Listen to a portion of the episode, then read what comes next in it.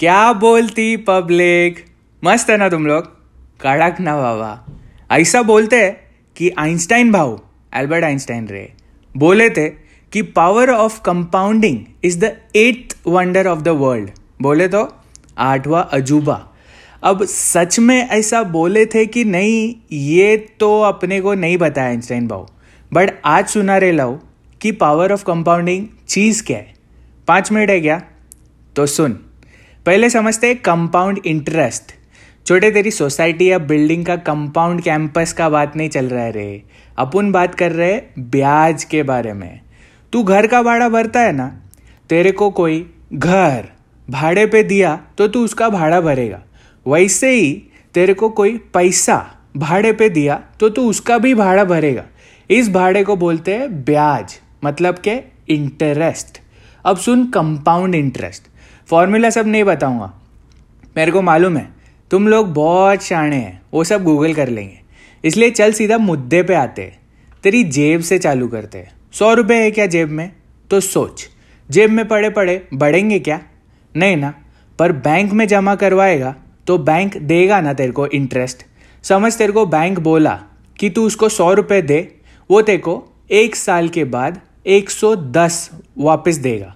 ये जो 10 रुपये है वो हुआ तेरा 1 साल का भाड़ा जो बैंक तेरे को देगा, मतलब के इंटरेस्ट। 1 साल निकल गया और तेरे को 100 रुपया तेरे इंटरेस्ट 10 रुपये के साथ वापस मिल गया। फिर तू दूसरे बैंक के पास गया, तू पूरा का पूरा 110 रुपया दूसरे बैंक को दिया। वो बैंक तेरे को बोलेगा कि भाई तू अपने को 110 दिया ना, अपन भी तेरे को ज़्यादा भाड़ा देगा, अपन तेरे को 11 रुपया देगा। मतलब छोटे, तू तेरे 100 रुपये पे तो भाड़ा ले ही रहा है, जो 10 रुपया तेरे को इंटरेस्ट मिला तू उस पे भी और भाड़ा कमा रहा है, मतलब के इंटरेस्ट पे इंटरेस्ट। सिंपल है ना, एकदम मस्त। अब इसको तेरी जिंदगी में फिट करते, इतना पावरफुल क्या है इसमें, उस पे बात करते। समझ, तू काम, सर्विस, जॉब, बिजनेस जो भी तू करता है और 20 साल करेगा और हर महीने तू 5,000 बचा सकता है अपनी इनकम में से, जो भी तेरी इनकम है। सोच कि ये 5,000 तू अपने वार्डरोब या कबर्ड में रखता है। 5,000 हर महीने 20 साल के लिए, जब 20 साल बाद वार्डरोब खोलेगा कितना पैसा होगा अंदर पता है? कैलकुलेटर मत निकाल छोटे, मैं बताता है। 20 साल बाद होगा 12 लाख। मस्त ना? पर सोच, यही 5,000 अगर तू अपने कबर्ड में नहीं, बैंक के कबर्ड में रखा होता, मतलब कि एफडी किया होता, समझ 60% पे, तो 20 साल बाद तेरे बैंक में कितना होता? कुर्सी पकड़ के बैठ भाई, होता 26 लाख। भाई मेरे, सोच के देख, अपने कबर्ड में रखा तो 12 लाख, बैंक के कबर्ड में रखा तो डबल से भी ज़्यादा 26 लाख। स्टॉक मार्केट मालूम है ना? नहीं मालूम तो टेंशन न को, अपन आगे बात करेंगे, बट समझ, तू स्टॉक मार्केट में पैसा डाला होता, सेंसेक्स का 1996 टू 2016 तक 20 इयर्स का रिटर्न वाज 11%।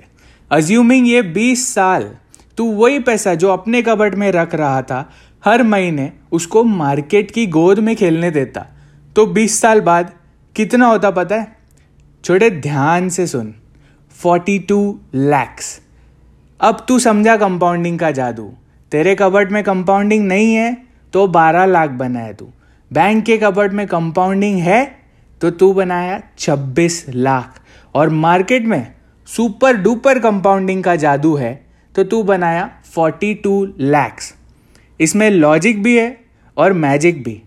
भाई अब तेरे हाथ में है, तू इसको जितना निचोड़ सकता है निचोड़ ले, और 20 साल बाद जब पैसा बन जाएगा ना तो अपने को याद करने का और दुआ में हमेशा याद रखने का।